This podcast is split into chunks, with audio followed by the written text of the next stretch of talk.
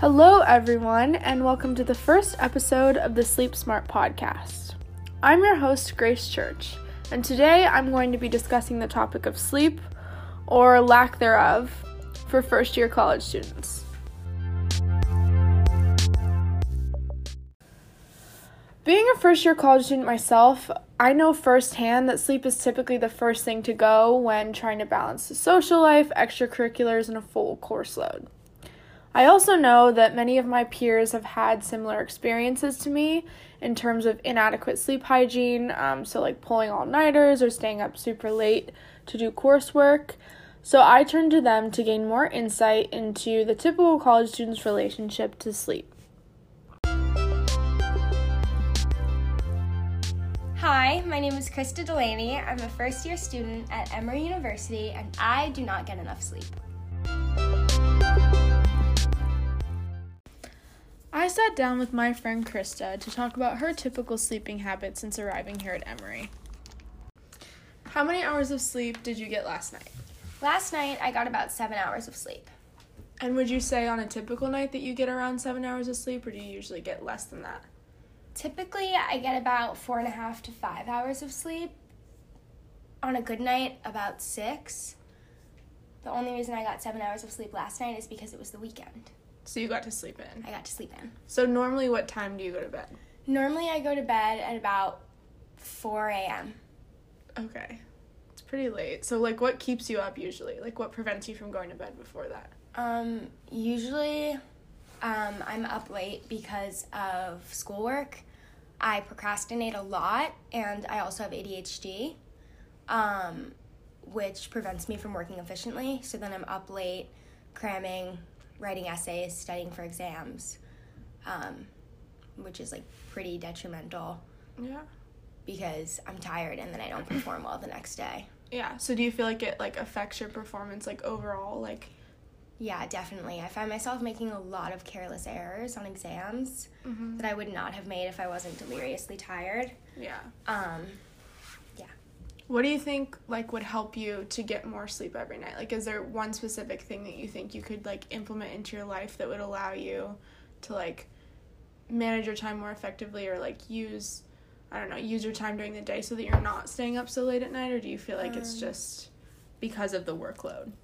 I would say social media. If there was less social media, if I had less of like easy access to social media, that would definitely prevent me from getting so distracted, and then I'd be working more efficiently.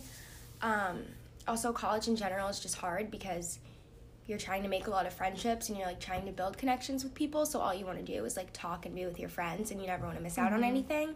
Yeah. And so you start prioritizing social settings over work. Mm-hmm. And then lastly, like this is a very individual case, but like I get extended time on exams because I have ADHD, but I don't get Adderall because there's a lot of side effects to that. So I've chosen not to do that, but then obviously like, I get really distracted. Yeah, that Yeah. makes sense. Yeah. So do you think that like in high school it was easier for you to get like a good night's sleep because you were able to manage your workload differently or would you say that you've always kind of like stayed up super late? I would say that I've always stayed up super late, but in high school, I tended to get the most sleep during soccer season in the fall because I didn't have as much free time as I have in college. Yeah. And so I felt a lot of pressure to get everything done as soon as I got home from a game because I mm-hmm. knew like let's say I would get home at like 7:30 p.m. I would shower and then I'd be like crap, I have to eat dinner and then I have about 4 hours to work. Yeah. And so I'd be really really efficient. Although Krista's case may be on the more extreme end of the spectrum, college students staying up late to do schoolwork is definitely not uncommon. One study published in 2010 found that 25% of college students reported an average of less than 6.5 hours of sleep per night. The same study also found that 20% of the students reported pulling an all nighter at least once in the month prior to the study, and that over a third of the respondents reported staying up until 3 a.m. at least once a week. The number one factor contributing to sleep disruptions was academic stress. The second factor was emotional stress.